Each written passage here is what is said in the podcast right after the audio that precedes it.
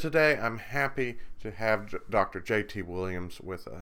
A little bit about JT. He was born and raised in Maysville, Kentucky, completing his undergraduate work at Transylvania University in Lexington, Kentucky.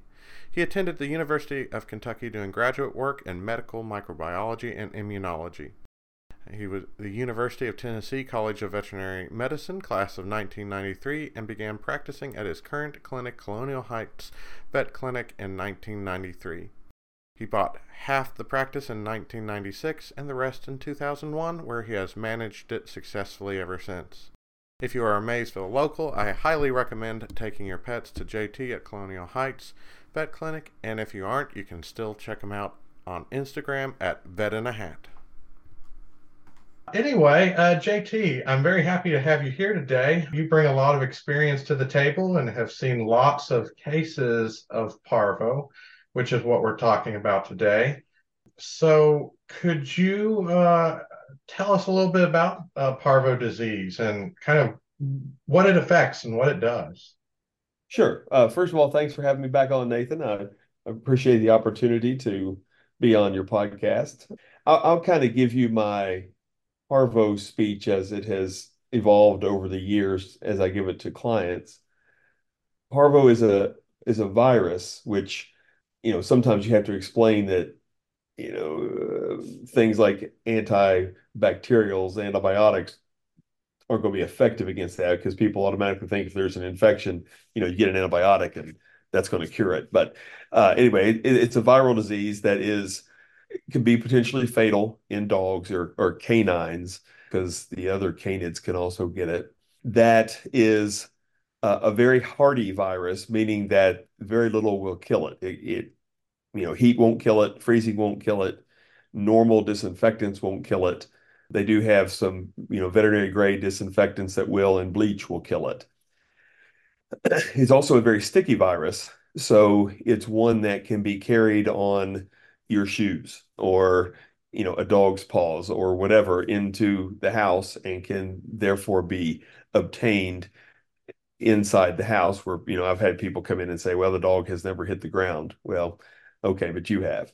So it invades it, it gets in through the uh, it's the fecal oral route so it's it's shed in a dog's stool and the infectious particles are there and can survive for months if not years in the environment and once a dog is exposed to it and, and it's usually a puppy thing where their immune system is not mature yet, they will it, it basically primarily affects two two organ systems. One, the intestinal system, which is going to be the symptoms that an owner is going to see, such as vomiting, diarrhea, anorexia.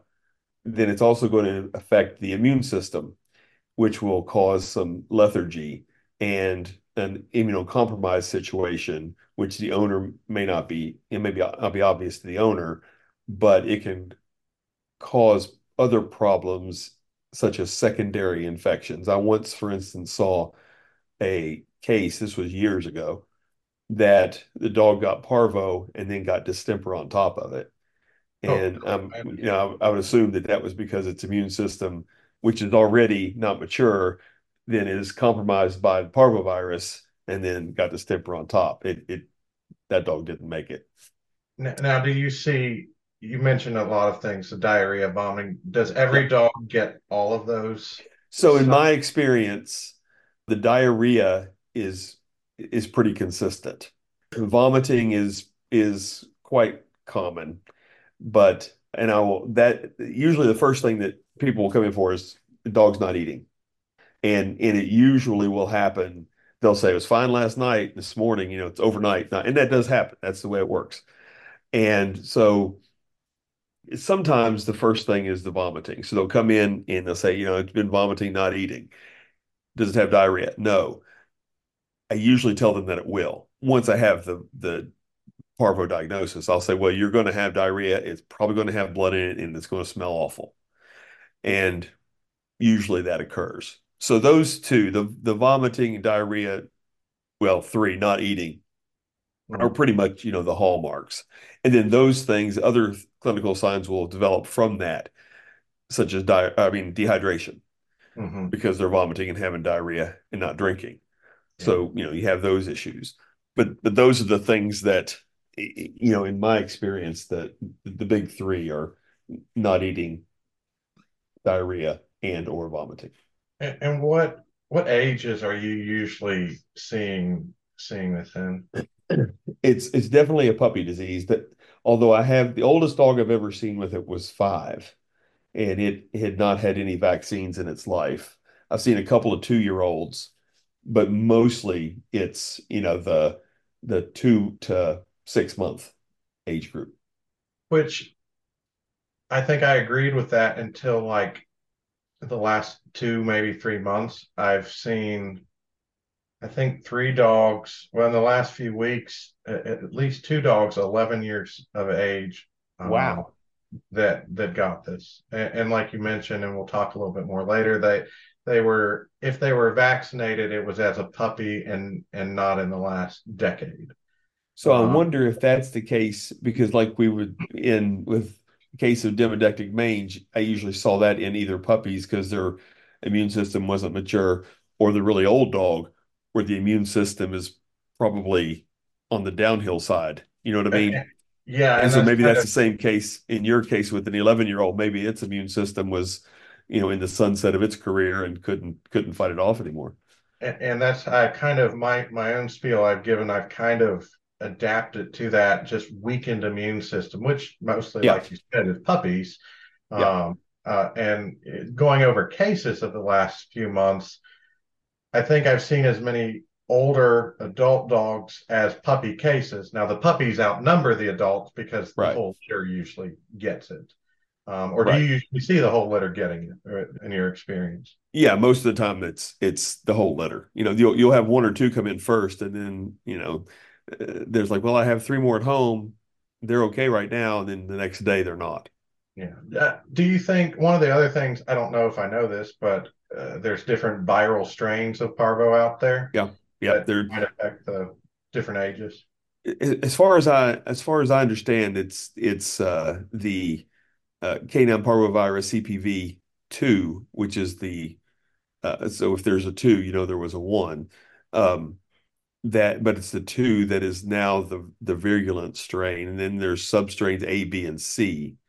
I think B is the one that causes most of what we most of the stuff that we see. But and I don't know if if this is still the case, but when you know parvo's are well, I was going to say a relatively young disease, but it it was when I was still in school, which was a long, long time ago at this point. So, uh, but you know, it mutated, I believe, from the feline parvovirus in the late 70s.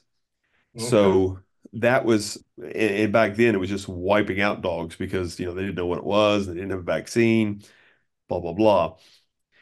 But early in my career and, and at school, I remember hearing of cases where, and I believe I've seen a few, not recently, but years ago, where one of the strains would attack the cardiac muscle in the Oh, dogs, and they were dead within 24 hours. Nothing you could do. Yeah. Um, I, I don't know that I I don't know that I saw that, but I you know I remember learning about that, and and I do believe I saw some cases because they were just hmm just different. So I don't know what uh, you know as far as different age groups. I, I don't know if any of the strains are more more Prevalent. prevalent in certain age groups or not. And our tests don't really Right. differentiate the strains and stuff. And at that point, it really doesn't matter. We've got parvo, we have to deal with it. Right. Yeah. Uh, what do you, I mean, what survival rates do you give people with with this? So one, and this has probably been probably eight or ten years ago. I actually did this, and it was my just my own uh my own cases. I went back and figured up my survival rate Okay. with ones that I treated. Now I can't tell you if they were totally unvaccinated, if some of them, I didn't go into that much detail mm-hmm. because I wanted to be able to say to the owners, you know, if you treat this dog, it has whatever. And at that time, anyway, and I, again, that was years ago, and I haven't done it since. It was about 80% if they okay. treat it. Yeah. Of course, I don't know if they didn't treat because sometimes you would never hear back, so you don't know if they lived or not. Yeah. But what I could say was if you do everything, you know, follow my treatment, Yeah. then there's an 80% chance. And the other thing was, and I, I don't think this is just me, I think this is kind of it, but three days from the sign Yeah. onset of symptoms. If if they were going to if they made it three days, their chances went up uh, Yeah. considerably. Uh, And I know I've noticed the three day mark myself, and I tell clients that. I'm, I usually say 50 50. I, my feeling is maybe not quite the same as yours, but I feel Uh-huh. like we get more that once we start treatment. Because I remember one of the last puppy groups, once we started treatment, we did pretty good, but the ones that died were the ones that did not they died before my treatment could have effect. Yeah. Uh, so Eh, I, I now think the other- treatment definitely helps. The other thing that I, yeah, because obviously there are some that there's some stray dogs out there that that'll get it and they'll live. Yeah, and, yeah. you know they don't even have the opportunity for treatment. So you know, but And the other thing, it. right? But they're spreading it. Yeah. The other thing that I will tell uh, my clients is that it's a very difficult to predict as far as prognosis wise disease because Yeah. I have had dogs that have come in. I didn't think it was parvo, but we've tested. They seem perfectly fine, hydrated, whatever. They're dead the next day. yeah, I've had other dogs that are lateral recumbency on the table. hmm You know, I think they're going to die before I get this needle out, you know, or get the catheter in them, yeah, and then they live. yeah, And, and I, you know, I can't explain that. I, I, I think that's more of- probably more a function of their own immune system than anything. yeah. And so I, you know, I, I, I hedge my bets when I'm talking to clients. I'm usually saying Sure. 50 50 survival Yeah. rate and stuff. But we're talking about survival. Is there a way to prevent this? Yes, absolutely. A very good way. Because as I've already said, the the avoidance of the uh, the causative agent is going to be impossible. Mhm. Although people still try it, you know, Yeah. um, they or they think they do. But I tell them, they said, "So I need to bleach my house, right?" Well, you can if you want, but then you walk through your yard, and if there's virus there, you're dragging it back in, you know. So, but uh, vaccines are the are the the gold standard here. I mean, it's it's to me the kind of the poster child of of vaccinations. It's you know 95 plus percent effective if done correctly, uh, you know, with a good vaccine and the correct timing. But that being said, because we don't know, we don't have a window into that dog's immune system at every point in time, Mhm. you're you're almost always going to have a window of opportunity for that parvovirus to be infectious in any particular animal at any particular time. So it's really a probability thing. You know, you're given these shots at certain interval, intervals, which has been determined that that's the best likelihood of hitting that dog at such a time where it will boost its immune system to prevent So we don't just give one shot and it's done. We have a series of Yeah. uh, for the puppies. So the Yeah. the uh, the maternal immunity that's passed to the puppies we know lasts for six weeks, at least six weeks.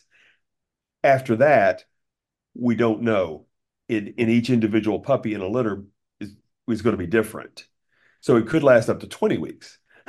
so what we do is we recommend starting at six weeks, giving a parvo booster or parvo vaccine, and then every three to four weeks and this has gone back and forth throughout my career, and, and it, not on the label, but I've been told every three to four weeks until they're 16 weeks old, and I've also been told every three to four weeks until they're 20 weeks old, and I've Oh. been I've been told that by I've heard that at different lectures from different people, and so. I, I typically go to this. Well, it kind of depends on when they start. If they start at six weeks, Yeah. I will usually stop after they get one at 16 Gotcha. if they don't Yeah. start until 12 i might go to 20 Yeah. so I'm usually trying to get at least three. Three, yes. Yeah. three three is kind of the magic number yeah Yeah. Is and as you mentioned, we really there's no point in vaccinating before six weeks because of the no maternal no and that's a little frustrating to me when i see people that have gotten puppies from different people that have uh, already vaccinated them, which I don't have anything against if they're using a quality vaccine, they're doing it correctly, that kind of thing. Yeah. But when you start doing it at four weeks, you're wasting your money, and you could potentially, Uh, I think, maybe be doing harm. I, I have seen it two weeks too, and Yeah. I, I, I just And then they'll do it every two weeks, and it's Yeah, you know they come to me at eight weeks and they've had four shots. I'm like that's I, I don't know that it's hurting, but you know I don't but it's not helping for sure. yeah. Yeah. And then uh so how can we prevent parvo in those puppies since we can't vaccinate them in that window? Or is there a way that we can at least help try to prevent it? Yeah, so I kind of assume that the mother has either already been vaccinated, which Yeah. sometimes I know, or if you have a dog that has not been vaccinated, if it was a stray, for instance, sometimes they they will have acquired immunity Mm, either from mhm. having the disease or whatever. So I am, I've kind of always under the assumption that the mother has immunity that's going to be passed. That may Oh. not always be true, I understand. In the case where situation we were just talking about with breeders, those those mothers are usually going to be vaccinated. So yeah, Yeah. it's important to have the mother vaccinated so we get that six weeks Mhm. of protection automatically. Yeah, yeah. Uh, Now, this probably sounds self-serving to veterinarians, but where would you get your vac? Where would you recommend getting your vaccines from? Okay, so you know, vaccines are not prescription. So, you know, the the public, general public can get the same vaccine we can. This is how it was explained to me one time. I'm going to say this, and I'm going to preface it by saying I don't know if this is is true, is factual, is, but I was told that you know the vaccine manufacturers have to have to obviously prove their efficacy. So, and I'm just throwing numbers out. These aren't true numbers, but you there has to be a certain minimum of virus particles, if you will, in this vaccine to be effective. Let's say it's 2 million. So you may, I won't mention any trade names here, any names, but you, so you may go to a store and buy a canine parvo vaccine, you know, generic name for, you know, $3 or whatever it is. And it may have 2 million virus particles in there, which is going to be, it's going to pass regulations. Yeah. Whereas the better, the better vaccines may have 15 million, Yeah. you know, and it's going to cost more because of that. And you have the research and development and everything and brand behind that vaccine. So again, I don't know if that's true or not, but it makes sense to me. And it's just like anything, you know, it's you kind of get what you pay for. So, and I have certainly seen dogs, plenty of dogs that have been vaccinated, some at the correct intervals, but with a, in my opinion, less than quality vaccine come in with parvo. Yeah. And I, and I also know people who know people who work at feed stores where these vaccines are are brought in and they've said, "Oh yeah, uh, they just sit out on the dock or Yeah. before so these vaccines aren't being properly stored sometimes and Right. that affects the efficacy too." Um, Absolutely. I will can pretty much say the dogs that I I know that I have vaccinated are not coming down with parvo, and Right. if they do, uh, I'm very happy that uh, you know we've tested this before. The drug companies we use, um, BI is the one I use, and they have uh, you know they have guarantees that back their product, which is very helpful if there are problems.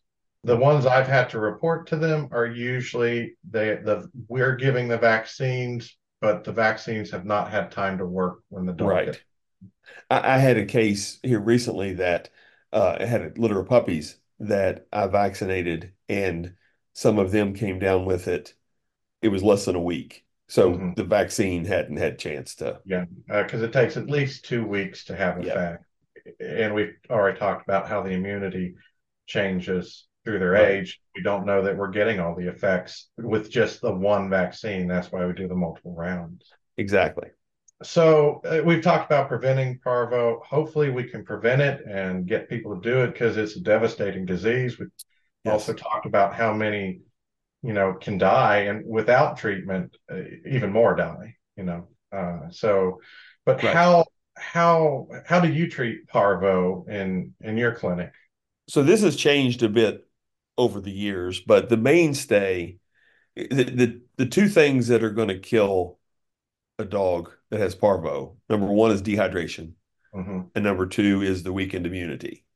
So, you know, there's no, as we've said before, there's no miracle antibiotic or antiviral drug right now that's going to kill it. So you, supportive care is the mainstay. Uh, fluids, number one. IV, if you can, if you, if the owner is willing to do that, uh, hospitalize the dog and, you know, and, and have it hooked up, that kind of thing. Sub-Q if not. The other thing is to, if they are vomiting, is to try to uh, to prevent that because they, you know, really the electrolyte imbalance will be caused by that, and also dehydration will accelerate. I typically do not do anything for the diarrhea. Oh, okay. Um, it, it's just, you know, it's if they're sick to their stomach, they're not going to tolerate it. I have, I just have not had, I don't want to say I've not had any luck. I was taught not to, not to, not to not worry about it, but it's the vomiting is the one that's going to get you. And It is going to resolve once the, uh, if they get over parvo. Yeah. I give antibiotics, not in the, again, thought that I'm going to get rid of the parvovirus, but to try to prevent any secondary bacterial infections, such as a Yeah. pneumonia, uh, for instance. So anti-vomiting, antibacterial. There is a new treatment that I have not had a chance to try yet, but I will whenever I do. But but those are the, you know, those are the main, with fluids being number one by far. Yeah, yeah. Yeah, and that's uh do you usually keep in hospital? Usually not, but it's usually that's usually by the owner's choice. And a lot of times it will depend on, you know, I don't have a 24 hour staff. Yeah. Uh, so if it's on towards the end of the week, I don't want them to be there because they need, you know, they they would need more attention than I can give them. Most of the time nowadays, especially, people Yeah. elect to take them home. That's I found it interesting because when I opened up my brick and mortar and started seeing parvo cases, I, I kind of made a conscious decision not to have animals overnight. So I said, what do Uh-huh. I do with parvo cases? And I basically sub Q fluids versus IV Mhm. and all the same things you did, make as much injectable as I can Yeah. and teach the owner how to get fluids at home. Yeah. And I was like, well, this just seems to be the way I'm I'm going to do it. I don't feel like from working at your clinic and others that the survival rates uh, went down from that. No, I would Um, agree with it. I would agree. Yeah. yeah, and I and I think I I think a lot of my clients like working to help save their pet. Um, Yeah. and save some expense as well. So it, I, I think it's Right. worked out for the most part. It, it's still hard for clients to manage such a disease at home. Um, I always offer that they can go to one of the overnight clinics, but I just I don't like having animals in the clinic when when no one's around and stuff. Yeah, I, I agree. And then I, I thought I, I made this up and it was really cutting edge. And apparently there's like a, um, I think it's the Colorado uh, method or something. They came up with it at a vet school too. And I'm like, oh, well, I'm glad someone else thought of it. Yeah. I, I do add metronidazole for the diarrhea a lot, Mhm. also some for the infection. I'm curious now if that m- makes as much of a deal as, as not. Uh, the students that I have, they keep asking me, uh, do you feed it or not feed it? Uh, what- Yeah, and that that that's something that I had that I never did, and then I've heard more of a push that you're supposed to get them back on food as soon as possible. Yeah. Um, I, to me, I, I still don't I still don't push it, and I tell the owners that you know when they get hungry again, they're really going to be hungry. So just don't let them eat too much yeah. um, but you want them to eat. So it, it's to me, it was always kind of a let the patient determine. self-regulatory. And Yeah, I send fluids with dextrose home most times, so they're getting some energy being Uh-huh. absorbed. is not a Yeah. lot, but I, I find, yeah, the students seem really, because I usually say if they're vomiting, don't feed them. And then Yeah. once they stop vomiting, let them eat if they want. Yeah. So, Yeah. uh, and, and they, they seem really taken aback by that. Huh. So, uh, but Yeah. because I think they're pushing at school to feed them. To feed them. more. Yeah. I had Um, read that. Yeah. Yeah, so it, uh, I guess that's something that, uh, you know, I don't usually stop people either. So, Right. um, if doing stuff.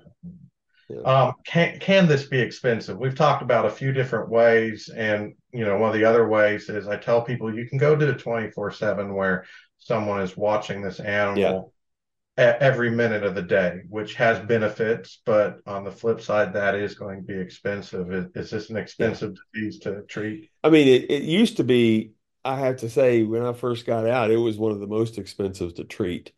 Um, I do believe relatively it Mhm. has gotten less expensive. Uh, the the dollar numbers have gone up, but some other things have surpassed it, if Mhm. that makes sense, relatively.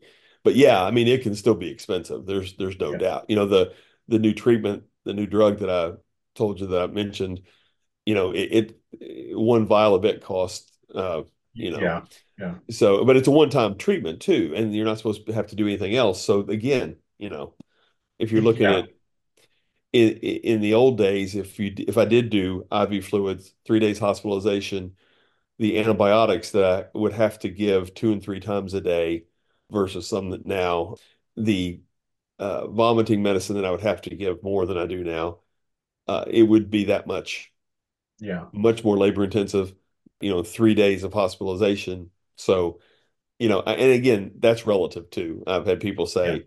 "Oh, I thought it was going to be two thousand dollars when I say five hundred. Yeah. And other ones are like, "Oh, 500 is too much." So, Um, Yeah. New parvo treatment cost a lot of money, which has been very prohibitive for my clients that I've offered it to and and stuff.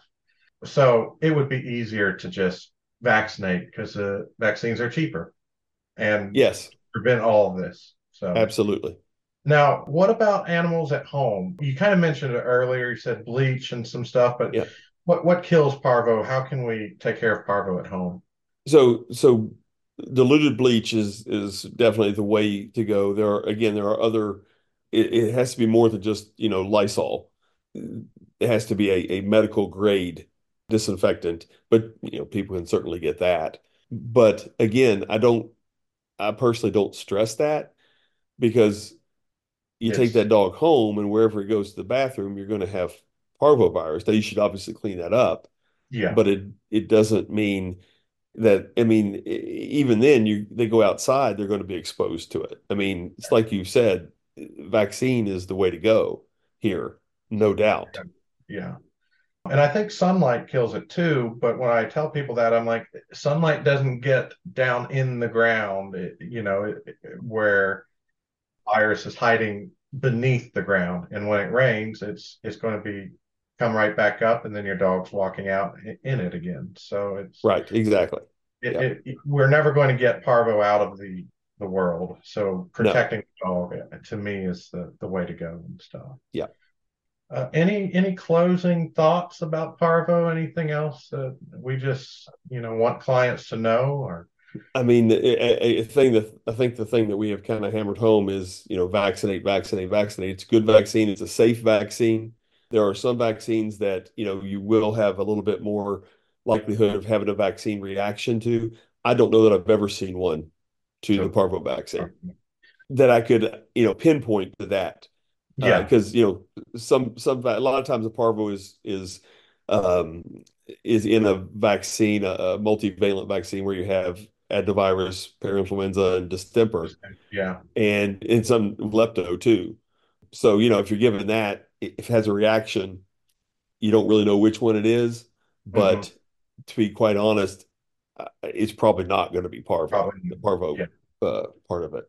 and, and I always tell people too just because your animal has parvo get the vaccine when it's safe to vaccinate again because Right. there are other you'll have immunity for a while not forever but for a while and you want to get immunity from the vaccine from the other things in the combo that you Right. mentioned and stuff Yeah. so it's, Yeah. we, we still want to vaccinate even if your dog had parvo exactly. Yeah. But yeah, otherwise, thanks for being on talking about parvo. It's something, it's just a devastating disease and we can prevent it. So I appreciate yep. you uh, sharing. Don't forget to check out Vet in a Hat on Instagram. and otherwise, if you're in Maysville, uh, I would definitely recommend Colonial Heights Vet Clinic. Um, Appreciate it, Nathan. It's good talking to you.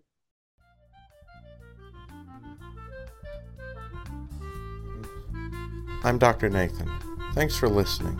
I hope our discussions are valuable to you and aid in giving perspective. If you want to contact us, please reach out to theveterinarianpodcast at gmail.com. You can find a complete list of the podcast episodes on SoundCloud. If you find this information helpful and want more content, please join our Patreon, patreon.com slash theveterinarianpodcast. And don't forget to follow our Facebook page, facebook.com slash the veterinary podcast. As always, thanks for listening, and I hope this information is helpful to you. If you do find it helpful, please like it, share it, so other people may find it helpful as well.